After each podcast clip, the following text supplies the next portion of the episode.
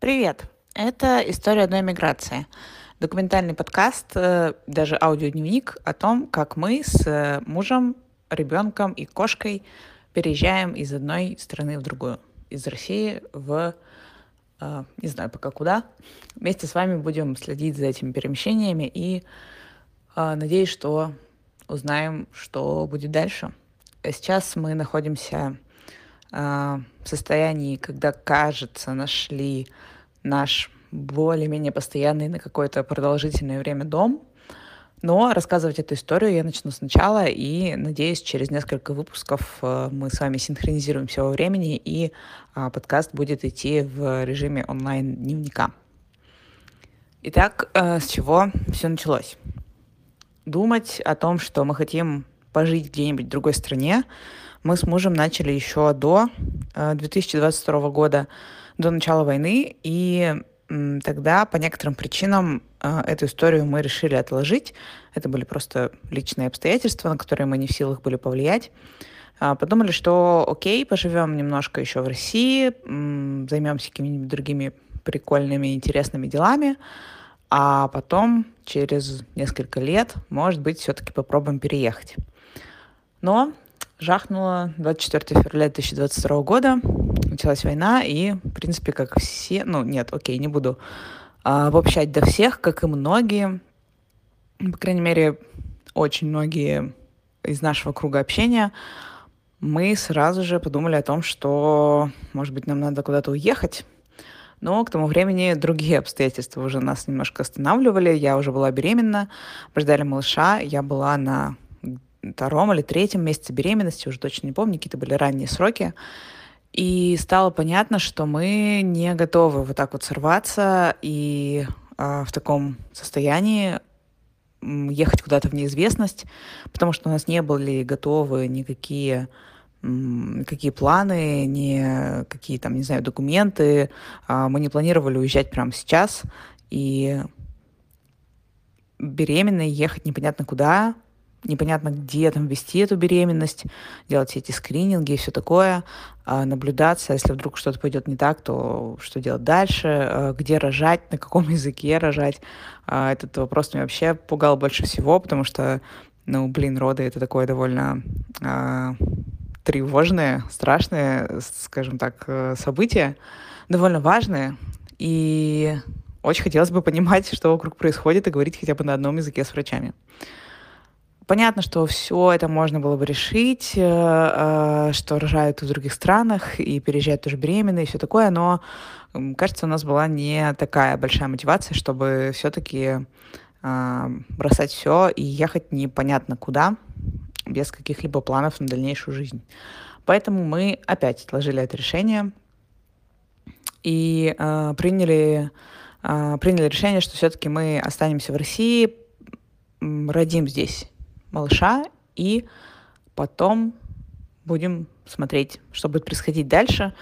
Планов э, каких-то долгосрочных мы тогда уже не строили, собственно, как у всех, горизонт планирования сузился до, там, я не знаю, нескольких дней в начале войны, потом он, конечно, чуть растянулся до нескольких месяцев.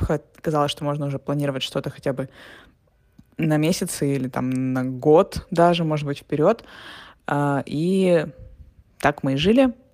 В начале, в середине, в середине сентября родился наш малыш, и 21 сентября шахнула мобилизация.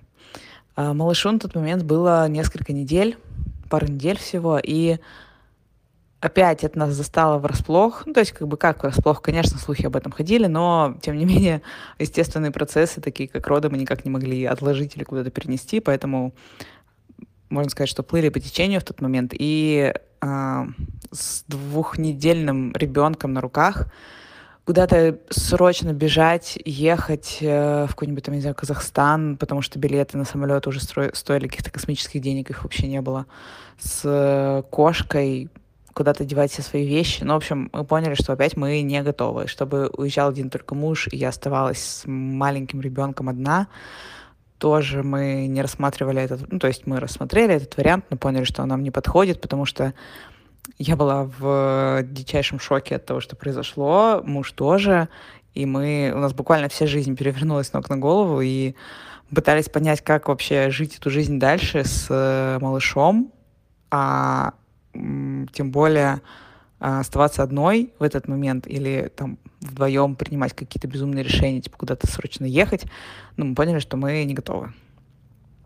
И тогда, поговорив, чуть-чуть успокоившись и поняв, что, ну окей, возможно, не так уж нас коснется эта мобилизация, немножко когда упал, в общем, градус паники, мы поговорили, обдумали все и решили, что мы подождем до года малыша, когда ему исполнится год, когда он не будет нуждаться в таком пристальном э, внимании врачей, когда будут поставлены все прививки, когда мы поймем, что он растет здоровым, э, крепким, что у нас все в порядке, тогда мы э, куда-нибудь переедем.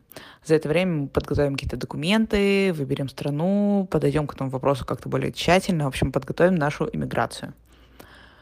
А, но и этим планом тоже не суждено было сбыться, а, потому что 2022 год показал, что что-то планировать смысла вообще не имеет.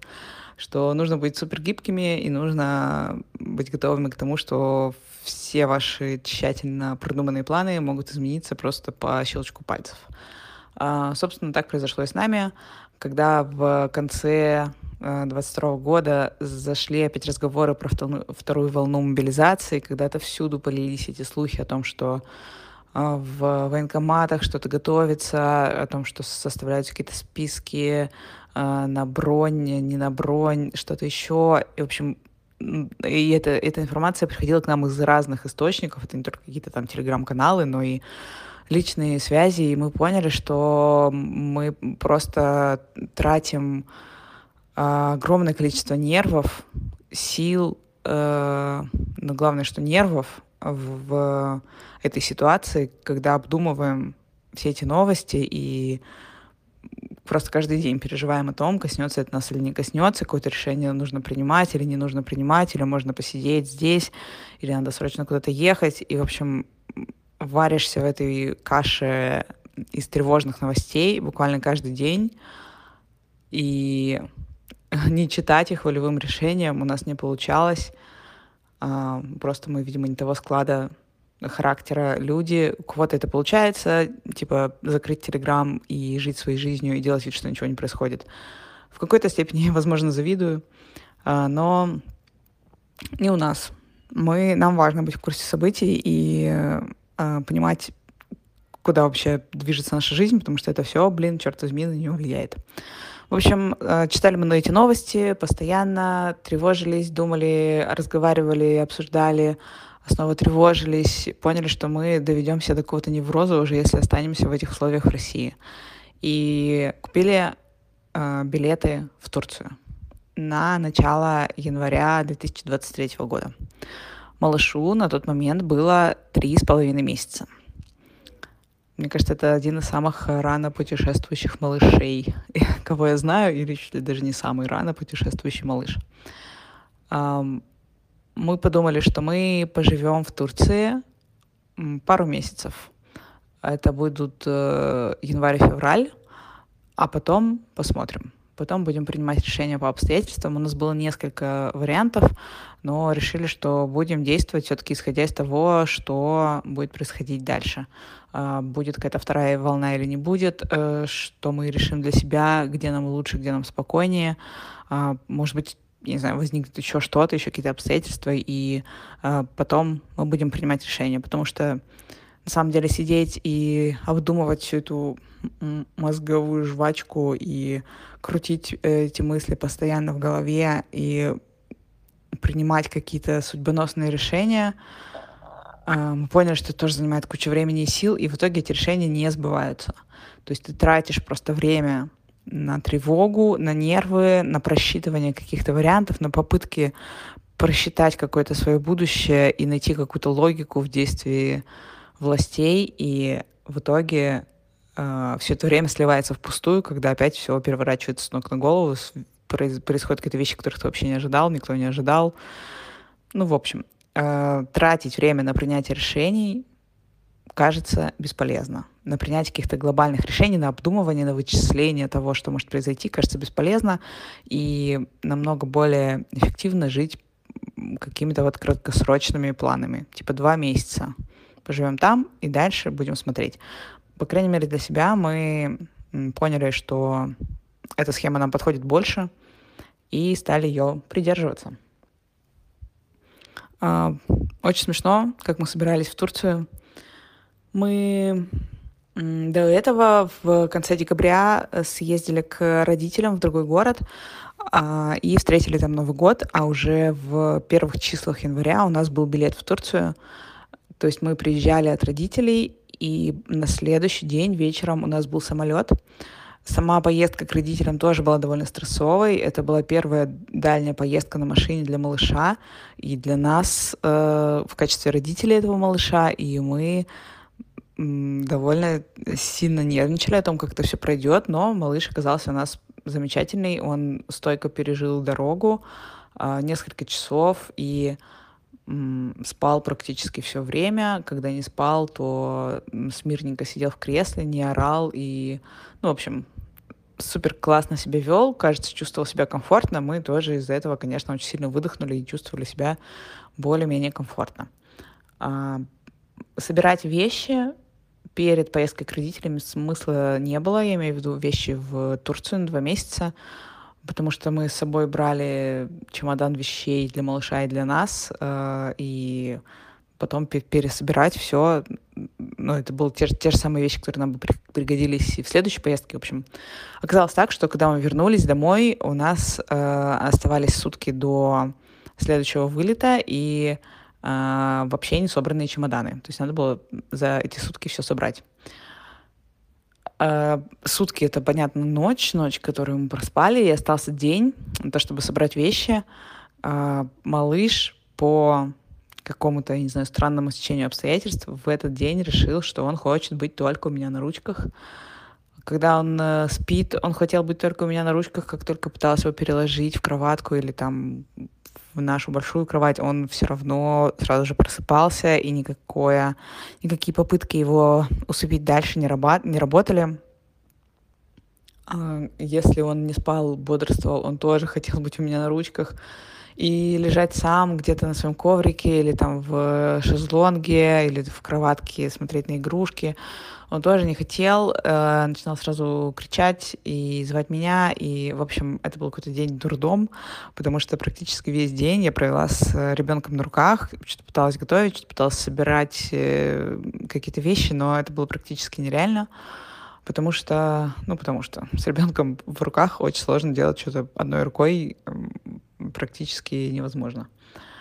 А муж в это время делал э, какие-то дела, доделывал, бегал какие-то там, доделывал документы, что-то еще, что-то с деньгами, с банками, и собирал свои вещи. И, в общем, в какой-то момент я обнаружила, что время что-то типа 6 часов вечера, а в 8 а, нам нужно было выходить из дома, э, на такси ехать в аэропорт. А, время 6, 8 у нас такси, осталось 2 часа до выхода из дома, и у меня не собрано ничего, ноль вещей, сложено в чемодан. А, в общем, я дала малыша мужу, они ушли с ним гулять, и за два часа я просто как вихрь пронеслась по квартире и собрала всю свою жизнь э, на два месяца в Турцию, а как потом оказалось, и на а сейчас будет небольшой спойлер, и на всю последующую миграцию. Просто собраться в миграцию за два часа. Миссия выполнима, как оказалось.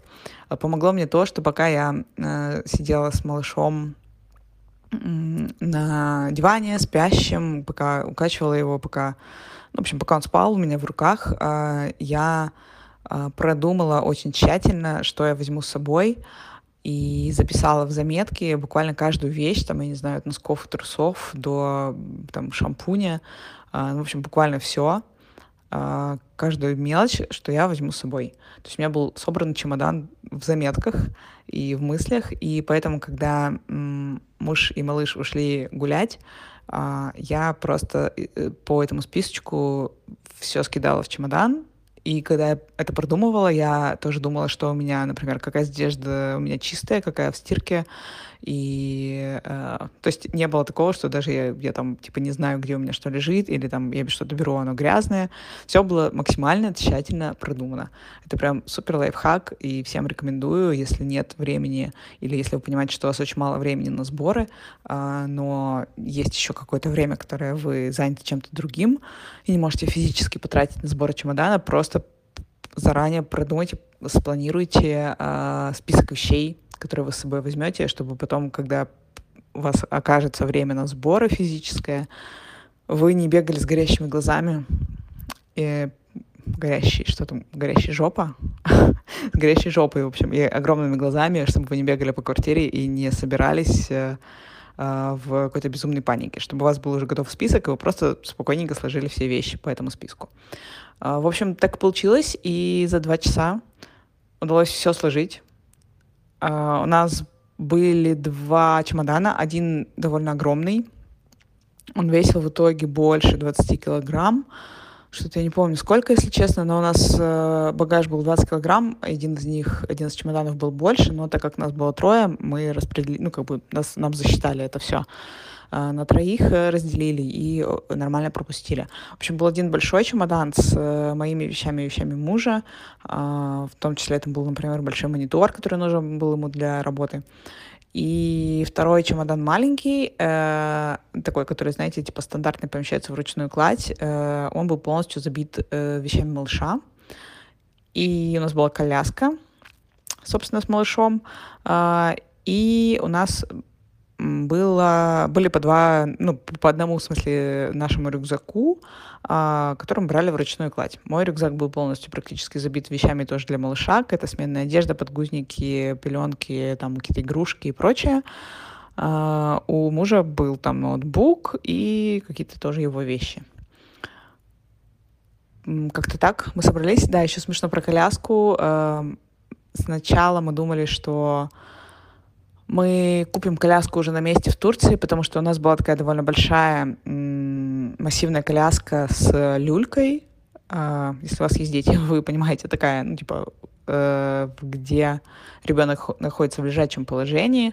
Первые полгода она используется, и так как малышу было всего три с половиной месяца, он, естественно, у нас гулял в этой коляске с люлькой.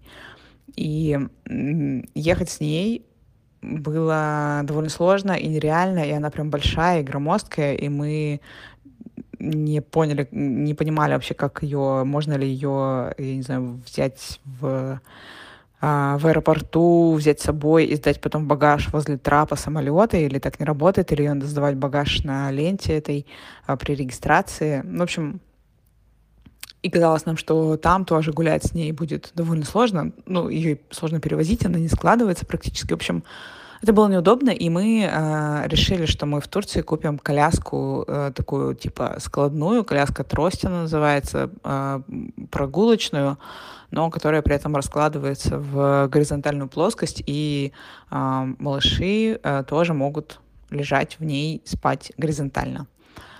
Ну, а когда он подрастет, можно ее поднять, чтобы он в ней сидел. Мы думали, что мы купим ее там, чтобы не таскать ее с собой, а в аэропорту мы будем с малышом в слинге. А, ну, точнее, в эрго-рюкзаке. Но последний момент буквально, там за тоже сутки до отъезда, а, когда мы вернулись от родителей, я подумала, что может быть, это не очень правильное решение, потому что когда мы приедем в Турцию, нам надо будет найти жилье, нам надо будет что-то кучу всего сделать, еще плюс найти эту коляску в первые же дни, потому что ну, нужно с первых дней, чтобы гулять с малышом, чтобы куда-то вообще ходить с ним, потому что он довольно много нас весит, и в эрго-рюкзаке с ним будет просто неудобно. Плюс мы не пользовались им постоянно, мы вот, он у нас был буквально там пару раз, э, попробовали малыша в него посадить, поняли, что он в нем более-менее спокойно сидит, но как он будет вести в нем себя долгое время, мы не знали. А, поэтому э, в Турции нам первым делом нужно было бы где-то найти эту коляску. И, короче, я подумала, что это будет что-то как-то слишком геморройно. И, наверное, все-таки проще купить ее здесь, в России, и э, просто с ней поехать. Просто в аэропорту быть с коляской. И сдать ее потом в багаж возле трапа самолета. Ну, эта свежая мысль пришла мне в голову довольно поздно, но тем не менее я успела найти на Авито э, нужную коляску, списаться с продавцом. Вот он, наверное, очень офигел, когда я в 3 часа ночи писала ему какие-то уточняющие вопросы по поводу этой коляски, э, пока там просыпалась и укачивала малыша. Но все удалось, мы договорились довольно быстро. А, коляску мы купили всего за 3000 рублей, а, но она в хорошем состоянии, совершенно рабочая, ничего у нее не отваливается, и она не грязная. Ну, короче, обычная нормальная коляска. Вообще мы фанаты Авито и покупаем там довольно много всего. Покупали, надо сказать. И это супер экологично, во-первых, а во-вторых, э, это реально, там, не знаю, два, в три, в четыре раза, может быть, дешевле, чем покупать новую вещь. А она чаще всего в отличном состоянии, особенно вещи для детей, которые, для маленьких детей, которые не успевают никак ушатываться. А, ну и наши потом, собственно, вещи мы тоже, небольшой спойлер, распродали на Авито. А, в общем, Авито супер. Это не реклама Авито, к сожалению. Можно было бы сделать рекламную интеграцию здесь, но мой подкаст еще не настолько популярный.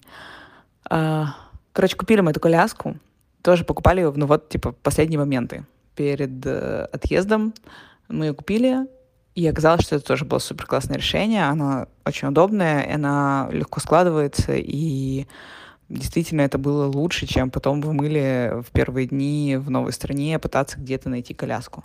А, и по аэропорту мы с ней отлично походили, и малыш оказался, ему оказалось довольно удобно в ней лежать, и до сих пор мы в ней, э, с ней э, гуляем, и еще несколько перелетов э, с этой коляской мы уже совершили. Но это все я уже забегаю вперед. Собственно, на этом, наверное, закончу первую главу о том, как вообще мы решились на переезд и как собирали вещи в нашу эмиграцию Хотя, когда мы собирали вещи, мы еще не э, были уверены, что это будет именно иммиграция, что мы собираемся надолго. Это тоже интересный момент, потому что когда мы собирались, было тоже совершенно непонятно, что брать, как надолго мы едем.